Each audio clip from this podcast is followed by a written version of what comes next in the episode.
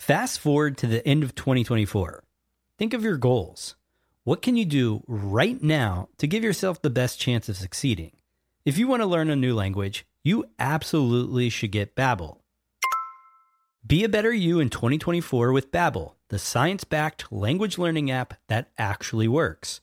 Don't pay hundreds of dollars for private tutors or waste hours on apps that don't really help you speak the language. Babbel's quick 10-minute lessons are handcrafted by over 200 language experts to help you start speaking a new language in as little as 3 weeks. I absolutely love Babbel because their courses help me learn real-life conversational skills. It's so easy to learn how to order food, ask for directions, speak to the locals without having to consult language apps.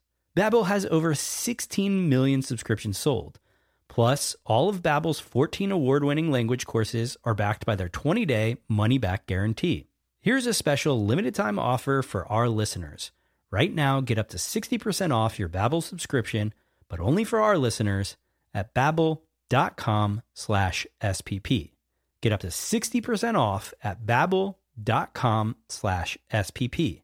That's spelled B-A-B-B-E-L dot com slash SPP.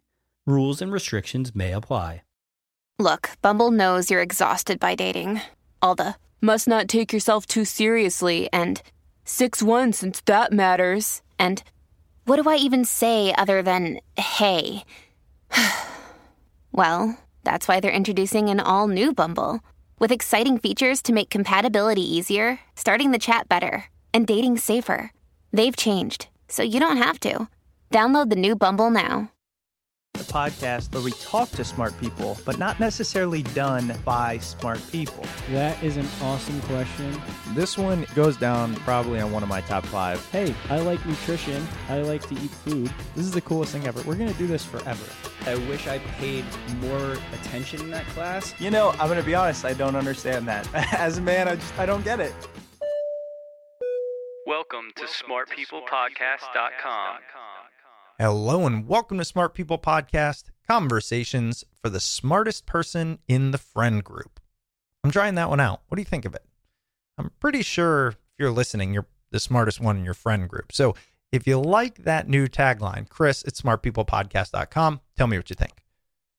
But in all seriousness, I can probably count on one hand the amount of times I have said the following sentence This episode can genuinely change your life. I'm not trying to be hyperbolic. In fact, when I have conversations like this, one of the things that's hardest about introducing them is not overselling it. But I get so passionate about what is covered and so amazed by the insights that I try my best to impress upon you how important I think it is. And so this time to do that, I picked out a 10 second clip. Here it is people who who die or who are close to dying come back and they say, or at least many of them say, look, we've been living in fear for a long time, and it turns out the fear was not justified. Okay, so what might prompt somebody who was on the brink of death to say that? We're going to find out in this episode.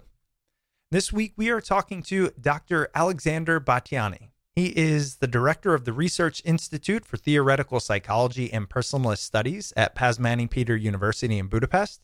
He's a professor for existential psychotherapy at the Moscow Institute of Psychoanalysis. He's the director of the Viktor Frankl Institute in Vienna, author or editor of more than 15 books. He lectures around the world, and he is also the author of the new book, which we are discussing, called Threshold Terminal Lucidity and the Border of Life and death. I'm going to let this conversation do the talking. Share it. Share it with the world. It needs these messages. Tell us what you think. Smartpeoplepodcast at gmail.com. And thanks for tuning in. Here it is our conversation with Dr. Alexander Batthyány about his brand new book, Threshold Terminal Lucidity and the Border of Life and Death. Enjoy.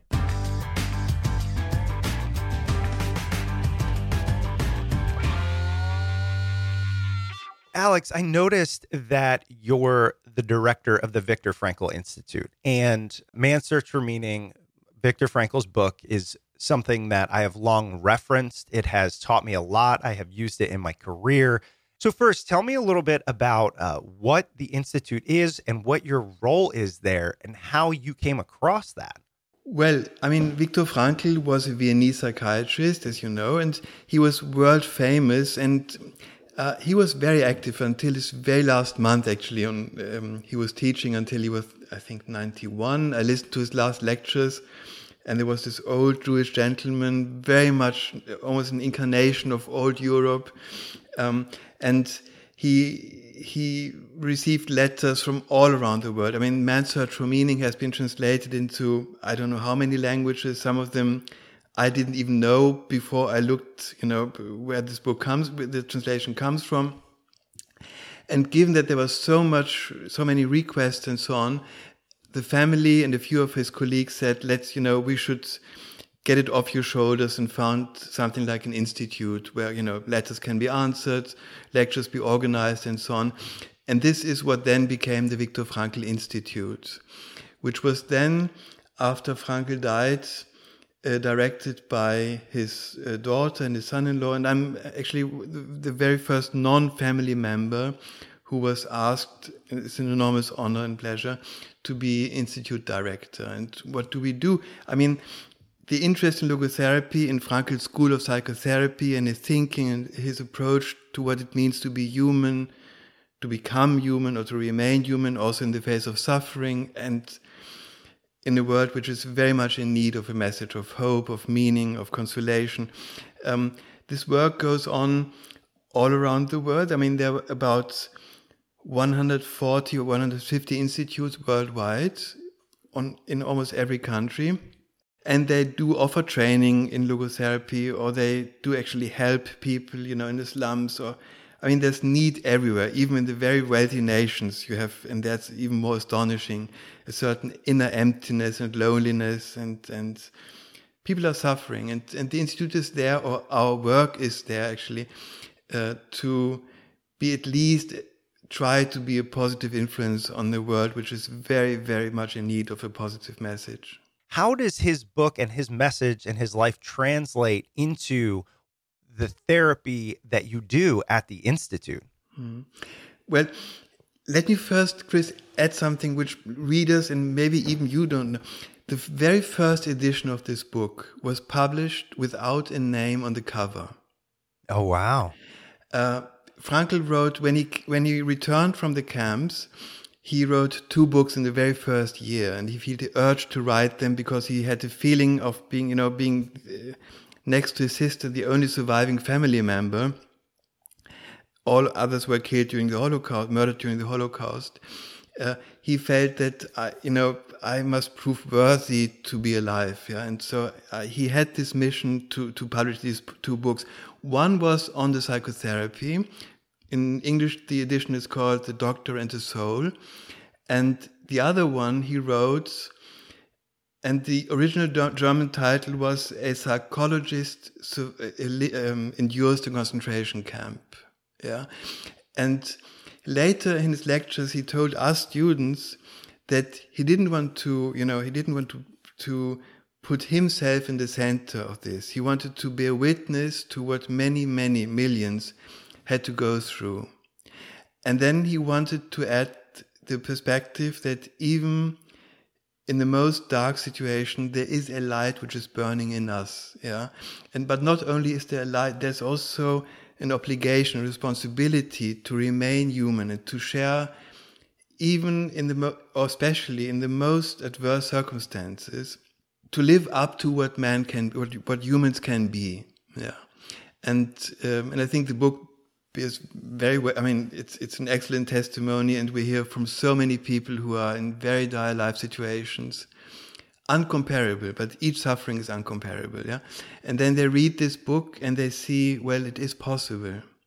But once again, Frankl didn't want to have this. Didn't want to turn this into an ego story. This is me suffering and so on. Yeah, he just wanted to be a witness. This happened and this can happen. So this is possible. There's human you can't take dignity away from a human being you can deny it but you can't take it away it's really our essence yeah and this is the, i think the message among many others he wanted to convey the psychotherapy as such is um, is not only concerned uh, with, is much broader so to speak and does what it's nowadays it's an evidence based psychotherapy meaning oriented but I think there's a very strong overlap between the, the main message of man's search for meaning and what logotherapists or you know Frankl therapists are trying to achieve, namely to to tell the person you are worthy, you are free, not from conditions, but even if you have these conditions, you're still free to be someone, to do something, and and to live. I mean, to live meaningfully, to live with purpose, yeah, and so on. Yeah. Well, and I can see how it translates so well into all the work you do. It translates mm-hmm. into this book, which we're mm-hmm. going to talk about. Right. And I know one of the things that you speak on and you're interested in is this idea of a living a meaningful life, finding a meaningful life. How does that relate to the book, which is kind of about the end of life? Yeah, I mean the subtitle of the book is "It's a border um, of life and death," and and on purpose, because whatever we learn about death and dying has very strong repercussions on how we live, or maybe you know, maybe they can even teach us. There's a certain wisdom. I mean, from the field of near-death studies, there's this idea, and it seems truly to happen that some people experience a light at the end of life, and my hope, in a way, is that this light shines into our everyday life yeah? So if you if you talk to people and let's let's talk about the time before they're actually dying yeah? So if you if you take time and listen to someone who's let's let's say having a few weeks or even few days to live yeah? Then you encounter a person who is no longer under social pressure because nobody expects anything from you. Yeah. Finally, you can be you. There's, you know, it doesn't matter in the hospice how you're dressed up, how you look, how you just can be yourself. Yeah. And when people encounter themselves in such an honesty, they understand suddenly a lot about life.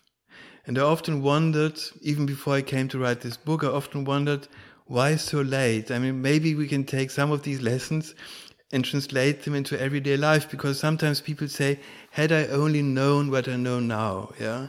But it's not that they learned more at the end of life. On the contrary, they unlearned a few things which they believed are really important, like impressing other people and so on, which is fine. I mean, we all, you know, like, like to impress friends and family and, and so on, and girlfriends. But, but, I mean, when it comes to being human, it means having a beginning, having an end, and then we don't know, and that's fine. But at least we know that we have this lifespan and we have uh, a certain amount of freedom, responsibility, a thirst for life. Usually we are benevolent, but sometimes our benevolence is hidden because everyday life, everyday social life can be very harsh, very unfriendly. And then, of course, benevolence isn't the first thing on our priority list, but it could be.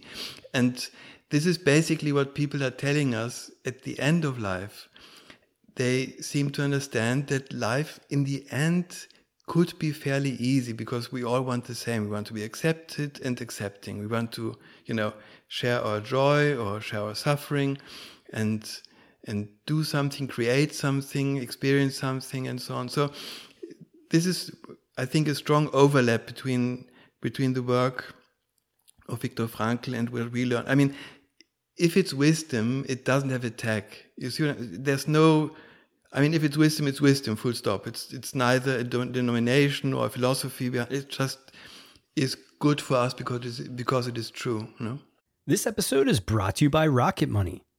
I've always struggled with finding time to manage my finances. At the end of a busy week, the last thing I want to do is spend time budgeting all of my expenses or tracking down customer service teams to cancel old subscriptions I no longer use. But now, I use Rocket Money and it does all of that for me. Rocket Money is a personal finance app that finds and cancels your unwanted subscriptions, monitors your spending, and helps lower your bills so that you can grow your savings. With Rocket Money, I have full control over my subscriptions and a clear view of my expenses. I can see all of my subscriptions in one place, and if I see something I don't want, Rocket Money can help me cancel it with a few taps. I love how the dashboard shows me this month's spending compared to last month's, so I can clearly see my spending habits. Rocket Money will even try to negotiate your bills for you by up to 20%. All you have to do is submit a picture of your bill, and Rocket Money takes care of the rest. They'll deal with customer service for you. Rocket Money has over 5 million users and has saved a total of $500 million in canceled subscriptions, saving members up to $740 a year when using all of the app's features. Stop wasting money on things you don't use. Cancel your unwanted subscriptions by going to rocketmoney.com slash smart. That's rocketmoney.com slash smart. One last time, rocketmoney.com slash smart. When you need mealtime inspiration, it's worth shopping Kroger, where you'll find over 30,000 mouthwatering choices that excite your inner foodie. And no matter what tasty choice you make, you'll enjoy our everyday low prices, plus extra ways to save, like digital coupons worth over $600 each week. You can also save up to $1 off per gallon at the pump with fuel points. More savings and more inspiring flavors make shopping Kroger worth it every time. Kroger, fresh for everyone. Fuel restrictions apply. You covered a lot there. I think you basically just gave us a a cliffs notes of what I think I want to talk about for the rest of this interview, and which is great. And one of the things you mentioned is kind of at the end of life, people see themselves in their honesty. I think is the word you used, which is so incredible to think about. I often struggle with utilizing the idea of death to live a better life because in those moments before death, or even when you have a terminal diagnosis, you now know so much certainty. You know how much time, you know eh, what your responsibilities are for the rest of the time you have. You know a lot of this. Whereas for those of us living, we don't know.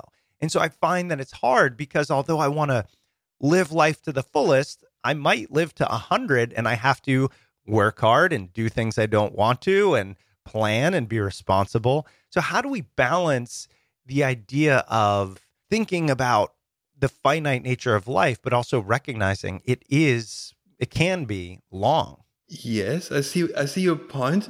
Um, I don't see a contradiction because um, I think the most important thing is to tell listeners, and I also try to tell it to my students, that uh, accepting, acknowledging that we are mortal, that we are going to die, is not necessarily something very depressing. Yeah, it's Oh, not that. okay. Yeah, I know. I mean, sometimes when you read, let, let's say, existential philosophy, you think about people who are really, you know, have this grave look, and they think, you know, everything is in vain and so on, and it seems to be a bit different. Yeah. Uh, but only, or maybe it's easier to see how beautiful it can be when we understand. I mean, the fact that we are mortal is a fact, and it's it's you know that's how it is yeah the question is what does it mean and the question is how does it affect my life? And there seems to be i mean at least over here in europe and in a certain tradition there has been a long psychological and philosophical and social let's say discourse on what is more important to be or to have. Yeah i don't know whether that affected the states as well.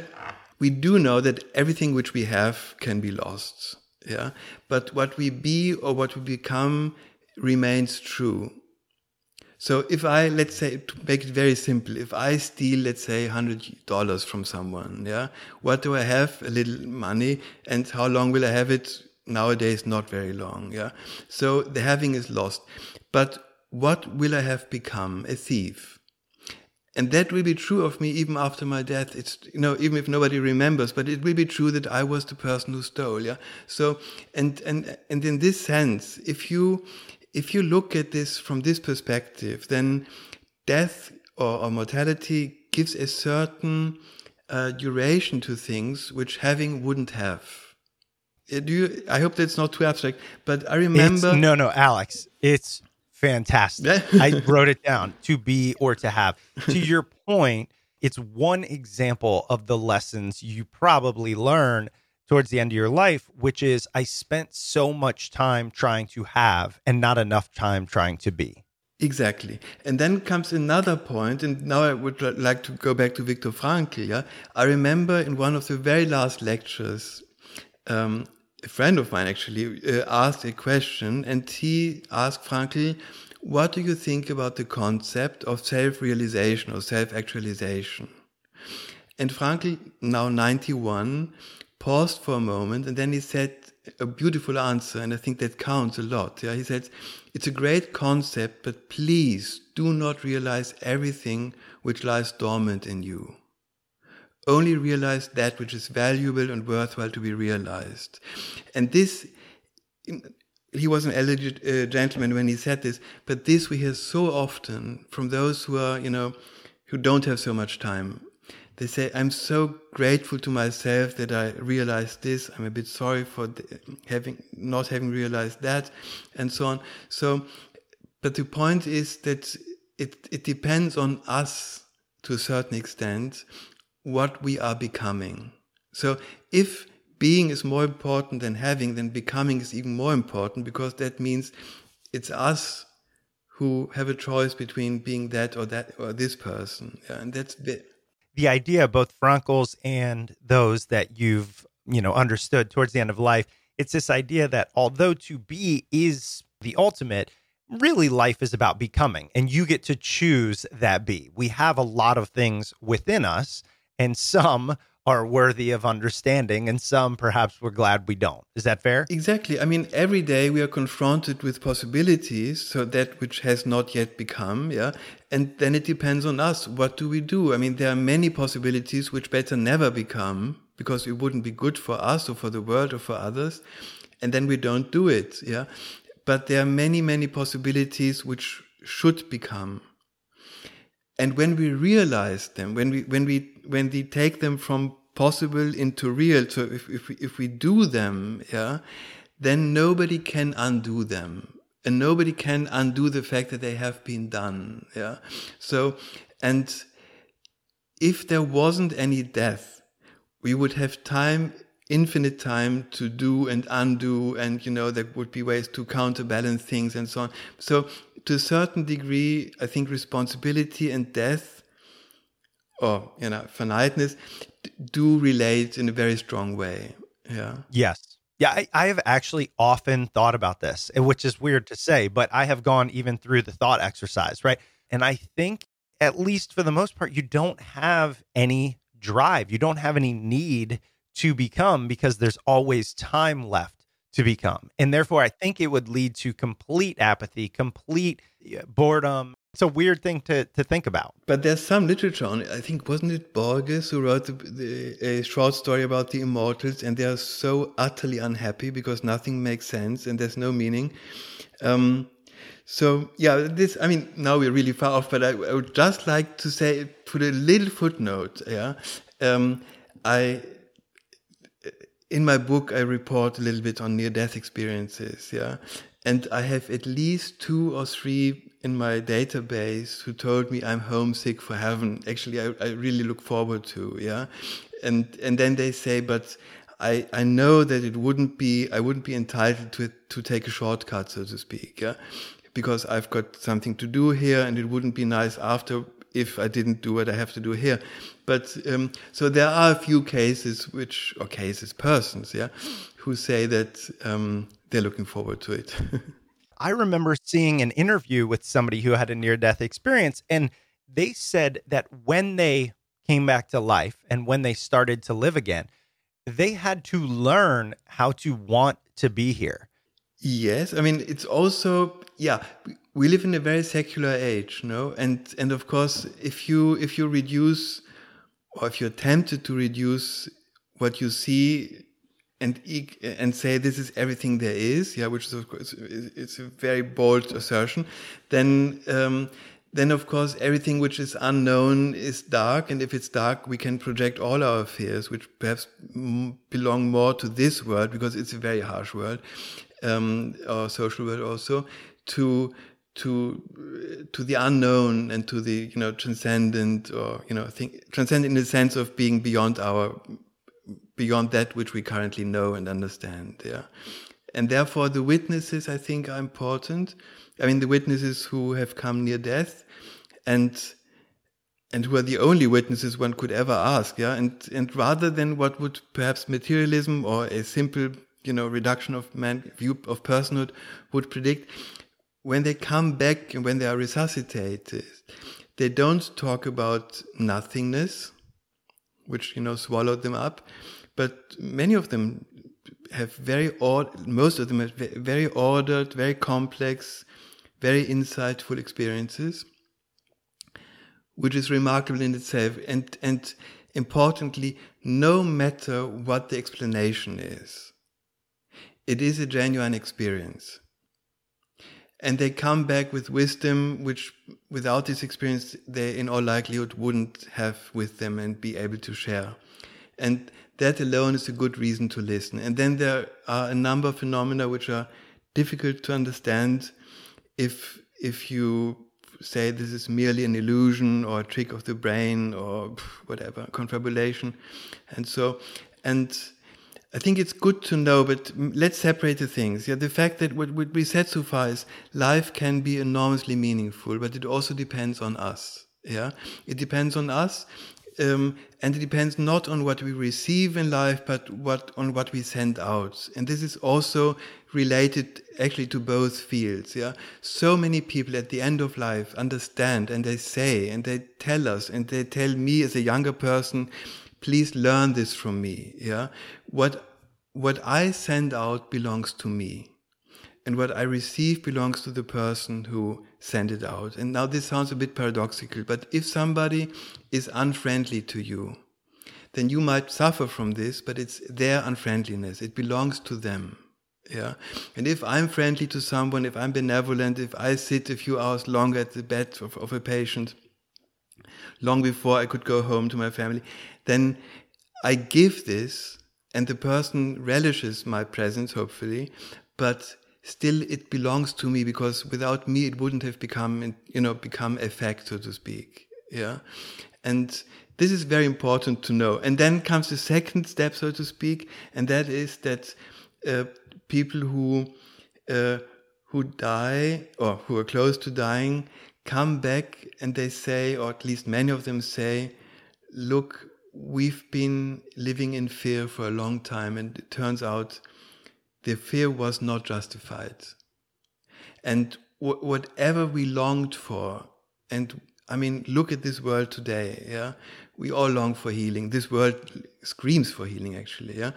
Um, collectively and and the person alone yeah in in poor countries but also in the in, in industrial nations i mean look at the empty faces people are longing for something which would be there and what I try to show in the book, and therefore once again it's called threshold, and it means there are two sides, you know, where you are and and where you could be, and um, this would and is available to us. It's not that we have to die in order to to experience some of the peace we are looking or healing or benevolence we are looking for. Yeah, it is possible to bring it over, so to speak, to take, you know, to live it in everyday life. Yeah, we won't succeed all the time, and we're not heroes. We're just normal human beings.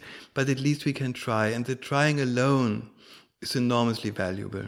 You said uh, one of the things those on the threshold might mention when they come back is we've been living in fear and it is not justified.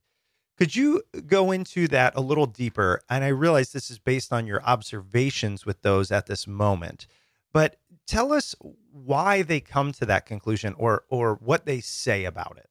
Yes. So, I mean, uh, yeah, we, we we opened a lot of doors, and now let's see which, yeah, which room we can enter. But that's fine. I mean, life is exactly like that. Yeah. So um, now, uh, in my book, I do two things. I I talk to people who were unexpectedly lucid, which we might come back to later, uh, and then there's another whole you know, field, a huge field, and many more people, millions by now, who have been resuscitated and entered a space or a state and leave that open for because we don't know, yeah, um, entered something which tells them in no uncertain terms that all of us are sheltered, that um, we are growing even by our, and it's not that it is fine to to to to make mistakes because it's a mistake, yeah, and yet that it is it's it's okay to grow, that we are here to grow, yeah. But even more importantly, that we are somehow sheltered in, and they and I, now I will use words which I borrow from those who told me, yeah, mm, sheltered in a light or in a warmth or in a certain, yeah. I mean, the word love is overused, but they say it's love pure, pure love actually. Yeah. So, and how do they know? And that's really interesting, especially for someone with a science background. They don't learn it in words. They learn it in understanding. In other words, they come back and if you ask, if you ask them, how do you know? They say, well, I do. And that's it. Yeah. I do know. It's not that they can come back with a book or, you know, a revelation of words but they come back with the revelation of knowing. Yeah. And I should say not only knowing, but also glowing, because when they talk like that, and you, it's one thing to read this. It's another to look in somebody's, you know, to look at somebody who's maybe in the hospital bed, really, really tired and, and maybe dizzy and so on. And, you know, the machines are beeping. And still, when they talk about it, it's, you look at pure life and, and joy and, uh, and an urge to to tell to talk about something for which they say there are no words because this is not of this world. And all the vocabulary we learned is for this world yeah? So it doesn't there are no words for this yeah? It goes even further. I mean a few of them at least three or four told me about colors which are which we don't know here yeah and ever since, yeah, and ever since I try to imagine what these colors might might look like. But so, yeah, yeah. Well, and my first thought was, hey, isn't there data or research or at least uh, theories that this is caused by chemical releases and blah blah blah? But then I realized, does that even matter? As I talk to you, I'm taking such a logical uh, life experience approach to a potentially not just illogical experience, but an unknowable. And that's why I like the way you say it, right? They didn't go read a book on feeling love. They just say, because I know. And how often do we refute the feeling and say we need to back it up instead with knowledge? Yeah, good point. But but look, for example, a topic I find enormously interesting is the neuroscience of music, um, of the experience of music. Yeah. Mm, hmm One thing is for sure, everyone knows how it is like to bath in the symphony orchestra when you know when the when you when you get lost in the sound, drowned in the sound, yeah. And even if you knew what's happening in your brain, what I mean, what would it matter? This, I mean, and it it is it is unimportant, so to speak. Yeah. Um, of course, the question what's happening in our brains during a near-death experience is a lit, a lit, uh, is less innocent, so to speak. Yeah, because of course there are also, I mean, people who are having or having had a near-death experience, they also say, "I don't fear death anymore." And if you ask them, if you probe a little further, many of them will not say because it was so nice but they will also say, because I know that death is not the end of it. And then, yeah, then we talk business because now it's, it's an interesting question because then, of course, it's very, very important. And it's an, you know, it's, it's the old question of humanity. Yeah. Um, is this all there is or is there more to it? Yeah? And, and then it becomes, and of course, I mean, that's an ongoing debate. Yeah and there are points to be made on both sides. And I think, and I even perhaps hope it's going to remain like that. Yeah, because I often wonder what would happen if we knew, and that wouldn't be very easy. But at least what I can say is for those who had this experience and they say they do know that it continues. It doesn't seem to hurt their life conduct. On the contrary, they they fare very well because maybe they have a little less anxiety, and so on. Yeah. There's one thing you mentioned and when you were talking about the what you do is up to you.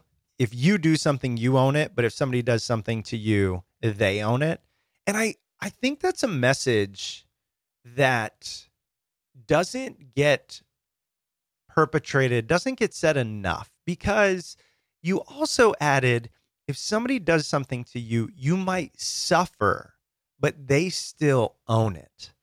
I think that's a really critical distinction because oftentimes I believe we will, when we experience suffering at the hands of others, we take it so personally and we put so much meaning behind it. But the way you put it is more in the, well, that was them. You're choosing to internalize it this way. What are you going to do with it? Much more empowering. Yes. Um, yes. On the other hand, I mean, uh, thank you for saying this might be, especially for psychological suffering, that's true. I mean, but unfortunately and fortunately at the same time, we are bestowed with an enormous amount of freedom. And that means that we can do enormous harm to other people or to nature or to ourselves. And some of this harm is not mental, but physical. Speaking about the concentration and so on, I don't, I mean, we, we do enough to each other that we don't even, and, uh, and I mean this in a very, uh, I don't, I didn't say this in order to, or not so much as a coping mechanism, but rather as a mechanism or as an, in order to further an understanding of our responsibility. Yeah.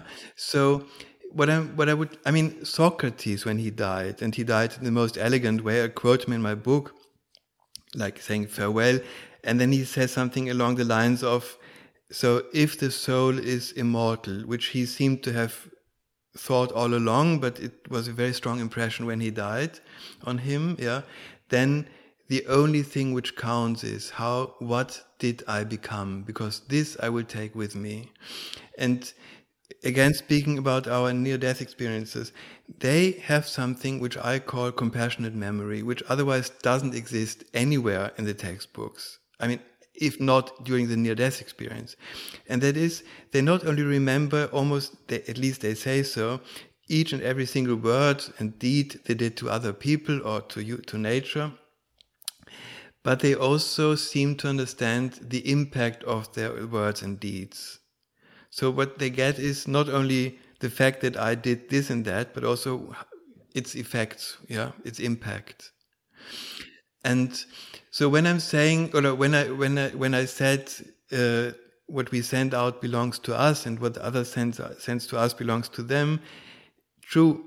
I mean, it it is fine for coping, but it also means a lot more. It means if we lament how cold this world and other people and you know whatever, it means well, yeah. Instead of complaining or only complaining, why not start sending out the warmth, love, and light you miss in this world? Yeah, I mean, why why wait for others? And it's I know this sounds a bit a bit very lofty and so on, but it is possible. And people tell us that after they came back and then they were, you know, able to to enter normal everyday life again, that they try and it works. Yeah, and once again, right. Once again, there's a caveat also. We will always fail, and that's very fine. That that's to a certain extent what makes humans such a lovely species. Yeah, I mean we are uh, everything but perfect, and that's totally fine. And if we accept this from ourselves, but also in other people, accept our vulnerability, our error proneness, also then it's much easier to live. No, because we know we try our best, but you know it doesn't always work. But why does it matter? Why do these people on their deathbed, or when they're lucid at the end, or when they come back? Why do they care about any of this knowing the end is near? And I can't but help wonder if my question got answered with Socrates' quote. Do you think that they care about this because they realize this is not the end? We're taking this with us. Don't view this as everything that's happened here in this life is now meaningless because it is over. But instead, perhaps it's the beginning. It's I don't want to say a scorecard, but you know, there's memory there. It, do you think that's why all of our quote unquote actions and responses matter now? Uh, do I think that they matter? Because what I do know is that many of those who return tell us that they do know, and once again, they know it in a way like you and I know that we are alive right now. I mean, how put that into words? You can, you know, so it's it's something which is stronger than words. Yeah, and I wouldn't say all of them because that would be, you know, it's a huge group now. There, are, I don't know how many millions of people, eight to eighteen percent of those who have been resuscitated, do remember a near-death experience. Um, a couple of hundred thousand remember a bit later, and so so we don't know the, but it, it it's millions, yeah. And of course, depending on where they come from, I mean, ideologically, or maybe they have a certain faith and so on. Some of them change their faith. Uh, I think not everyone will will say the same thing when it comes to interpreting it. Yeah, but many, many, if not the vast majority, will tell us that well, they just know it's not the end. Let's imagine this. Okay, let's imagine you have life and you go on thinking life's all that matters. So if I steal from you, if I do some really bad stuff, it doesn't matter because eventually it ends and it's an abyss. Let's just say that's your perspective. And then you come to the end and you learn, oh, wait, there's more beyond this. It also must mean that it's not just that there's more beyond this, but that your time here mattered. So, again, that's why I like Socrates' quote, because if the soul is immortal, which insinuates who I have become thus far continues, then the time we spent and the person we become and the things we have accrued, then they actually matter because there's more to it. That's what I'm getting at. And I'm just curious, do you think, based on your opinions and research and all that, there is truth to that? Uh, thank you for saying no yeah not only is there truth to i'm really grateful that you mentioned this yeah because sometimes uh, when you talk about the afterlife or whatever yeah and and then you think why go through all of this if there's such beauty behind, you know, lurking beyond, yeah. And I think, and then I mean, and then it's easy, and I think easy and very wrong and false to say, okay, so let's do a shortcut. No, I mean, why hang around here? Yeah, it's it's it's a place of pain and and not only of joy but also of pain, and why. And and now again, uh, I can only urge listeners to believe because I'm I'm only a witness. People told me I didn't have a near death experience, yeah, but people told me that um, that this life matters enormously, and it, in other words, what we do count. It it it makes a difference. And we don't over, of course, how could we? We are a tiny part of a huge universe. I mean, physically speaking, yeah. How could we know, you know, the whole meaning of the history of mankind, of Earth, of nature, and so on, yeah?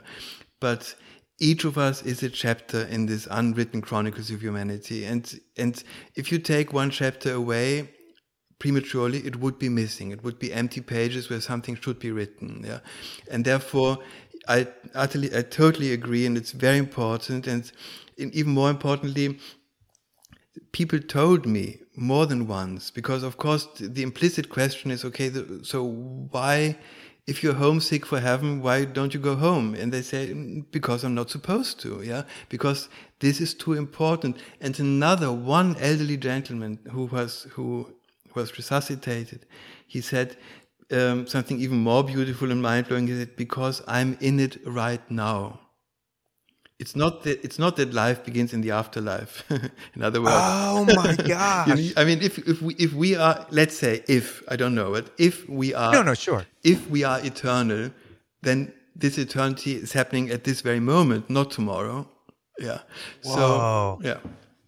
That's trippy. And the reason I say that, I mean, I feel like many people have had this experience. I'll be sitting around a fire or I'll be looking out over an ocean or I'll be sitting staring at my newborn and I will have this feeling of this is perfection.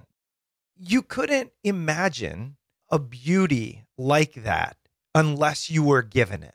That is where oftentimes the following moment will be for me a fear of death because thinking about this no longer being. And I think just what this discussion is opening up the opportunity for is what if this is one iteration, one chapter, one element of eternity, but there are different types of beauty with the same or perhaps even more impact just in a different way beyond and you carry yourself who you are through all of these it's it's such a beautiful and absolutely magnificent way of viewing experience of viewing our current reality and i'll tell you there is a chance that this is what the idea of heaven and hell is what if the idea is more when you die you still know everything you did, every person you impacted, every pain, pleasure you caused, all of these things. And if you did good, that will feel like a heaven. And if you didn't, if you wasted it, if you did all those things, that will feel like a hell. That's that seems like plausible. That's a beautiful, yeah, uh, totally. But you know what? I think it wasn't it uh, Saint Therese of Lisieux. She had this idea of a purgatory of love. In other words, nobody's punishing you, but here you stand in the presence of truth or beauty or what could be, you know, the good, and then you compare this to what you did, right? And that and that offers a lot of pain. Wow! yeah. Wow! So, hmm, yeah, yeah. One of the things I I don't think we have touched on enough is we mentioned it, but your book is really focused on a different end of life phenomenon, which is terminal lucidity, which is not coming back from death. It's not a near death experience. Can you explain to us what terminal lucidity is and specifically what interested you in this idea? Terminal lucidity, or TL for short, is a phenomenon which is, I think, related to the near death experience. And, um, and uh, Kübler-Ross, who was, I think, the pioneer of near-death studies along with Raymond Moody, sometimes mentioned that the following happens. Patients who have been suffering from dementia, who forgot, you know, that they have family members, didn't recognize them anymore. So they were severely demented, yeah. On the very last day, or let's say shortly before death, two to three days or hours, maybe sometimes minutes, suddenly re-emerge as the full person they have always been before they have been hit by a disease, by brain uh, disorder, yeah? and they they are suddenly able to have coherent verbal interaction. They talk, and they very often seem to know, which is unusual, that they're going to die. It's not going to last for long, and then they say farewell, they share memories, relish some, you know, make peace, whatever, and then they die. And the phenomenon has been reported since time immemorial, and ever since doctors became chroniclers of the disease and, and also death process of the patients for thousands of years. But only recently, let's say in 2009, I think the time had come to look at this from a scientific viewpoint and there were three papers published in, in you know, scientific journals on what now is called terminal lucidity. Why did you decide that this is an area you wanted to focus on? Yeah, for a reason which we briefly touched upon, and then I said it's not. Uh, what's happening basically is you have somebody who, someone who has a severely disordered brain and a, a brain with let's say struck by advanced alzheimer's doesn't heal and doesn't heal in such a short time. That would at least that would be a bit like unboiling a boiled egg. I mean we talk about real severe tissue damage yeah or change. And i've always been i mean almost always been interested in the question of human personhood and and uh, and of course this is also touches upon what's happening really during a near death experience but also during tl namely are we more than you know are we more than biological function? Yeah? And and uh, a hardcore materialist or a, a biological you know a, a reductionism would tell us our mind does what our brain does. And it's easy to see in everyday life that there's a ring of truth to it because if we get very drunk or you know if we smoke something then we are high yeah or we are we are drunk yeah. So our it's possible to physiologically affect our our minds yeah. Um, and that speaks a bit in favor of a dependency of mind on brain. And yet you have these very unusual cases towards the end of life when materialism and its counter model, which would be, let's say, dualism. In other words, dual, dual means two. And the, the idea is that we consist of two essences, namely a body and a soul, or a mind, or a conscious mind, however you call that. Yeah. Um, they make very different predictions. Materialism will tell us that when the body dies, there's decay also of the mind, and then finally there's that's the end of it. Yeah. And dualism or other such models which are not reductionist will tell us, well, at death, it's it's the best test case to see whether mind and body go one way or two different ways. No, I mean very intuitively. Yeah, I, am making this simpler than it is, but uh, that's that's basically the the thinking behind that. Yeah. So and then I should say, I won't go into it in detail, but, but I, I, I witnessed terminal lucidity in my own grandmother, who had a couple of strokes. And, but it sat there in my mind as a beautiful story. And I never read, I, I always relished it and it was very, very moving very beautiful. But I, I somehow I didn't catch the, the implications. And then in 2009, these three papers were published in the Journal of Nervous and Mental Disease and uh, two other uh, near death studies. Um, and I thought, well, I mean, I know this phenomenon, but even if I didn't know it, I mean, one has, this is enormous, yeah, on so many layers. Because think of it Alzheimer's, dementias are irreversible. This is what the textbooks are teaching us, yeah. And there's no therapy. I mean, you can slow it down, but I mean, it's not very impressive what we have at the moment, yeah.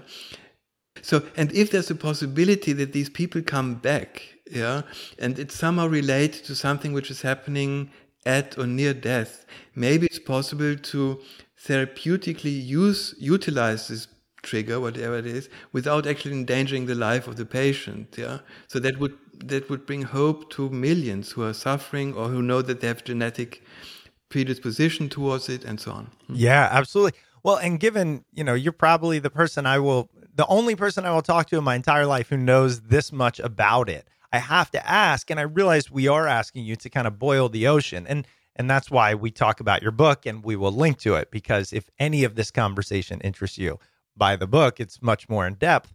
What have you learned most by studying and observing TL? I'm very often asked by colleagues, because I tend to be very cautious in what I what I say because I think there's a huge responsibility, especially when you talk about such topics and people expect to know something or learn something as if I knew so much. I learned a lot, and I must say that um, towards the end of the book, I talk about our light being protected by a larger light and so on, and that's I, I think I went really far um, in saying what I learned. I mean what I seem, what I think, what I believe I know is that there's a dignity in us, which perhaps we can't, we, we can't even dream of how big we are. I mean, and, and big, I mean, um, the significance of each of us. Yeah. And even when outside observers only see, you know, dementia, death, decay, and so on, there's so much more happening in us. We are sheltered and and this I really learned. We are sheltered. Yeah. Now combine this with what near death experiences, which I also look at in this book. There are about 607, no, I don't know, 600 somewhat um, NDEs whose interview I, I analyzed and so on. And TL and the NDE point very much in the same direction. And the direction would be something like a re habilitation of of the soul. Yeah. Oh. I mean, I think all my colleagues are going to be at my throat at this, but it's true. Uh, what can I? What can I've, I've sometimes been asked, yes, but you're at university, and don't you think that you are? And and I can only answer, perhaps. But how could I? I mean, how could I not say what I think my book makes a case for. Yeah. And uh, it reminds me of William James, who, you know, founder of psychology, so to speak, in the American, in Harvard, author of the large textbook called James and the small one called the Jimmy in the short version. And, and he also said, I mean, he encountered, he looked and he encountered too much. And then he said, I mean, basically, what can I do? I mean, I'm, I'm not a scientist to only repeat what we already learned because that's not the point. Uh, I have to report, and if I, and I'm and I'd really welcome, and I'm sure there's going to be uh, criticism, argument, put it, but but what I, the only thing I can say is that look at the data I'm presenting and look at the stories I'm I'm uh, I'm retelling. Yeah, and many of them are, are from the witnesses themselves. Yeah, because I think I, I I owed it to them to give them the space. Yeah, and these are very moving stories, but next to all that is moving, there lurks behind an insight on who we are. And it is much, much, much more than we are aware of in everyday life. But it is there and um, and it doesn't take long and it doesn't need much to reconnect to what we are yeah? So in this book i'm not trying to convince anyone about everything uh, anything but just to to relish sit down and and and feel your personhood. And and i think that at least what i didn't do sometimes after one of them told me to do that yeah in near death experience to remember who we are. I can sense your hesitation due to the gravity of this topic, but I also think, and I want to say, for the purposes of this show, for the purposes of what we're discussing, I appreciate your opinion and perspective with the understanding, like you said, at a university, maybe you can't prove it. Because the way I view this entire discussion is this caveat of we are talking about something that is potentially unknowable, and at least at the moment is unknowable. And so to use it more as a discussion about possibilities, some philosophy on how to live your life, if this is potential and based on the best information, which you are presenting us with, there is a likelihood that this is the truth. So rather than think about this later or never, at least it forces us to think about it now. The other thing, you said it so eloquently and matter of factly almost that I have to reiterate. You said terminal lucidity could be rehabilitation of the soul. And I just have to make sure everybody hears that because what it insinuates is the possibility that if Socrates is right and the soul is immortal, okay, and it's what we carry with us, then terminal lucidity is the moment that we recover from the physical limitations and problems that we encounter throughout life. We recover so that we can go into the next phase a whole person. That is like you want to have your mind blown. That come on, come on, Alex. That's that is absolutely insane that you're just carrying that around in your brain. You get that, right? yes, I get that.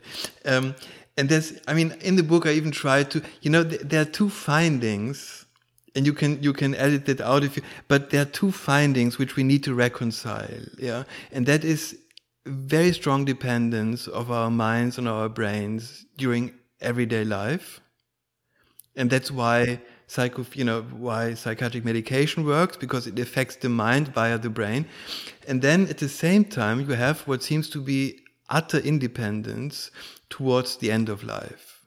Let's say the near death experience happens during a time when physiologically the body should be busy with everything but generating complex, insightful experiences because you are you need to survive. Yeah, it's not that you need to have a nice. I mean, if you're eaten by a lion, it's not the time, or if you're threatened to be eaten by a lion, evolutionarily speaking, it's not the ideal time to be spaced out in utter beauty, but you should run, you should fight, no?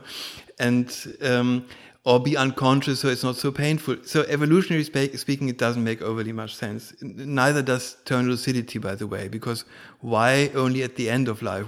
If the body is able to heal Alzheimer's, then do it the many years before and not on the very last day, you, and you're going to die anyway. So, uh, so we have to reconcile these two findings. Yeah, and my colleague Bruce Greyson, who is the author of this wonderful book um, After, in which in which he recounts his 30 something years work as a near death researcher and psychiatrist bruce ca- came up with this wonderful model no observation not idea it's it's an observation that uh, many things in many laws in nature which we believe are set in stone and they can't be changed. Yeah?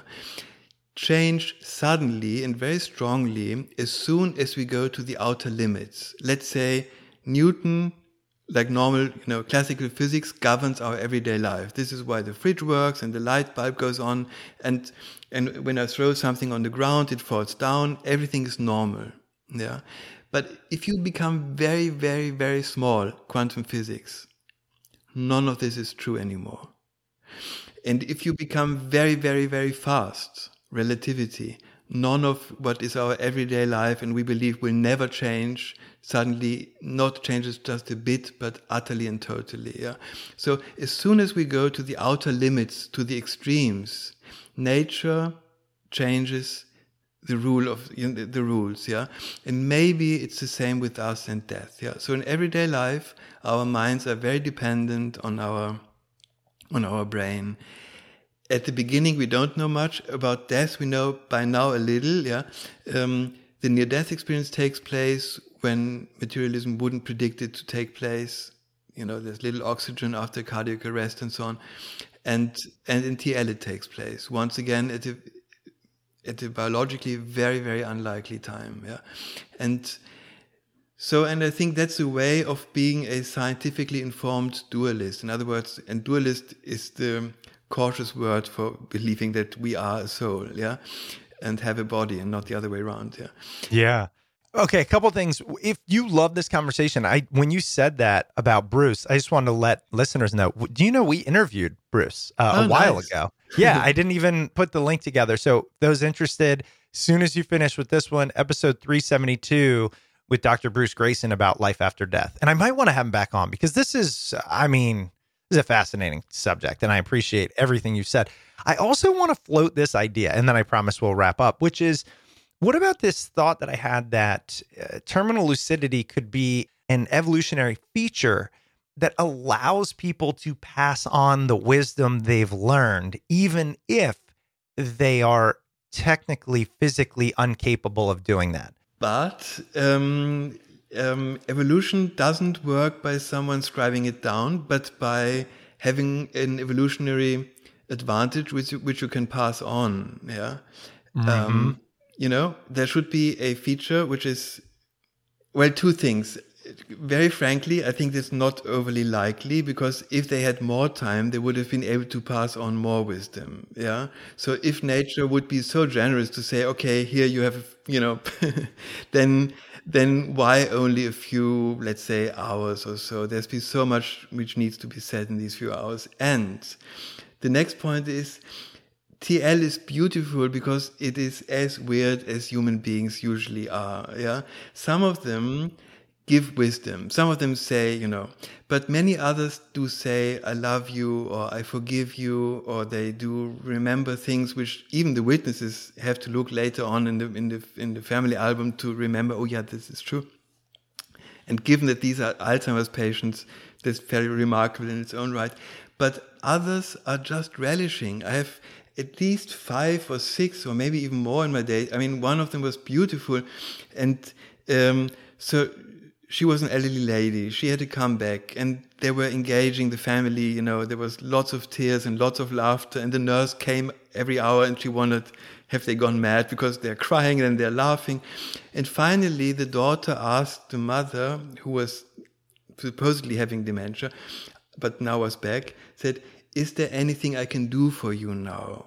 And she, and the mother said, yes, please go down, the, the, go to the hospital store and buy me some chocolate.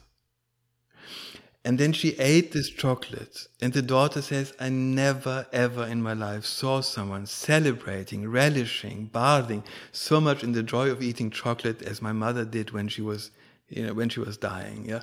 So evolutionary speaking, I don't know what, what's, you know, whether that's, but experientially and existentially speaking, it's an important lesson. I mean, how much could we enjoy? I mean, how much, how many things we just, you know, take for granted. But when you, when you know you're, you're here for only a few hours, then of course the piece of chocolate suddenly is, you know, much more than just a chocolate, but it is chocolate. yeah. No, there's another one, right? Maybe it's just um, the world's way that you know the universe's way of saying hey take a couple more minutes and bask in this this this chapter of your life and you know whatever it is and i'm going to choose to believe it's what you mentioned earlier it's kind of the rehabilitation of the soul i'm just going to choose that for now and i'm going to kick it around for a while but whatever it is everything we've discussed speaks to the significance of our life it's also i don't find it to be ironic or um, happenstance that I just interviewed recently a uh, astrophysicist who talked about how we need to focus on our time on this planet and the impact and all of that. And he said, Our significance lies in our ability to question our significance. I take what he said in that interview and what you said in this one, and it just reinvigorates. As you mentioned, life can be hard. There are things that can happen. We get stuck in our head. We think about all of the fears, as you mentioned, or anxieties, or what we need to have. And there is an alternative perspective that was presented. Now, if we choose to accept it, that's up to us. But that's what this show is about presenting alternatives and letting you think through them. So, Alex, I'm, I'm truly grateful for, for this conversation for the work you do. The book, as we mentioned, is called Threshold Terminal Lucidity and the Border of Life and Death. Uh, highly recommend. It just came out as of uh, you know this airing. It'll be just about a month old. Um, so, Alex, before we let you go, anywhere else you would like to point people or where they can continue learning about this idea or your work? Well, first of all, thanks for having a really, really nice conversation. It was I was utterly enjoying this. Yeah. Yes. And uh, and well, I mean, currently I'm working on another book, and I, I am interested in more interested in le learning what people have to say when they are they have been gone because they had this let's say dementia and so on. Yeah. Then they come back, and then and what I found so astonishing is that I mean these were people who didn't even know that they're in the hospital because they forgot everything or in a hospice or nursing home yeah and now they are back and not only do they recognize and know and so on and so forth they also know that they're going to die so they not only have some idea no not very not only have the memories back they also seem to have a very clear idea of what is ahead of them yeah? Which is not true for most of us. We don't know when we're going to die. And so there is a certain I, I wouldn't even call this wisdom, uh, but a certain knowledge which I think needs to be looked at. Yeah, and I, I wrote many books, scientific books, and in these books, one is in the driver's seat because you, you know, you you have the facts and then you do inferences and, and you say questions and so on.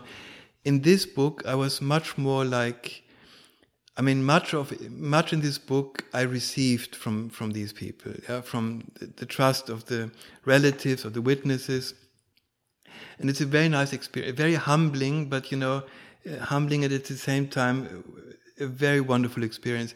And and in this sense, I, I think my next book is going to be, or my next work, and I, I will publish some of it also online, um, on on the stories people tell and on the experiences they have. Yeah, if we have a, a minute more, I'd just like to because it's so imp also important for those who are listening, and maybe there are relatives in their own environment who are suffering from you know who are close to death and you are there yeah uh, and that's the story of Sergei Rachmaninov the composer yeah so he had to leave Russia because of Stalin and so on and he moved to Beverly Hills and when he moved into this house he almost clairvoyantly said, "This is the place. This is my last home on earth. This is where I'm going to die." Yeah, and people wondered why would he say this. And okay, he was a composer and an artist. And then he went on a concert tour through through the states, and in the middle of it, he fell gravely ill, and in what turned out to be lung cancer. Yeah, and end stage lung cancer. So he had to be brought back to Beverly Hills, and there he was in his death on his deathbed and in a very silent room, very peaceful, everything, people standing around him, and his heartbeat is getting irregular and the breathing, so all the usual signs of you know death is coming soon. And suddenly he opens his eyes, and he looks positively elated, and he says, "Can you hear the music?" Can you hear this beautiful music? And nobody heard anything. Yeah. And people looked at each other and no. And he said, Yes, but can't you hear the beautiful melody? And then nobody everybody says insisted no there's silence in this room yeah and then he said okay so then the music is only in my head and he lay down and died wow it's a beautiful story but it also has a lesson i mean why didn't nobody ask him what kind of music are you hearing i mean Yeah. why waste the time and the energy to insist that there is no music rather than i mean here's the greatest one of the greatest russian composer of the century and even if not, here's a person who's dying and is telling us something. And instead of insisting, in my reality, there's no music, why not open up? Yeah. And, and I hope that this lesson, maybe it's because it's a story and stories stick much better than data. Um, remember that I try to remember this. Yeah. So, and, and it need not be a dying person. It, anyone, yeah, can listen to, can hear a certain type of or something. Yeah. And then insist, rather than insisting, no, it's only in your head, whatever, be there. Yeah. And, and that's also a gift for everyone. I mean, including ourselves, ourselves. Yeah. I love mm-hmm. that. Be there, right? Be mm-hmm. curious. I mean, it's what it's Yeah, what we're open, doing here. Be helpful, Yeah. loving, kind. I mean, we all we all long for this. Yeah. So why are we so miserly? I mean, yeah. I love it. Alex, I, I, I have a feeling there's a part two in our future. And you better, when, you know, look, when you write that new book, you better reach out because you're definitely coming back for that one. Thanks so much you. for being on the show, Alex. Thank you for having me. Thank you. All the best. A thank you to this week's guest, Dr. Alexander Batthyany. The episode was hosted, as always, by Chris Stemp and produced by yours truly, John Rojas. Dr. Batthyany's book, Threshold Terminal Lucidity and the Border of Life and Death, can be found wherever books are sold. We want to hear from you. If you want to reach out to us, you can email us at smartpeoplepodcast at gmail.com or message us on Twitter at Smart People Pod. And of course, if you want to stay up to date with all things Smart People Podcast, head over to the website smartpeoplepodcast.com and sign up for the newsletter. All right, that's it for us this week. Make sure you stay tuned because we've got a lot of great interviews coming up, and we'll see you all next episode.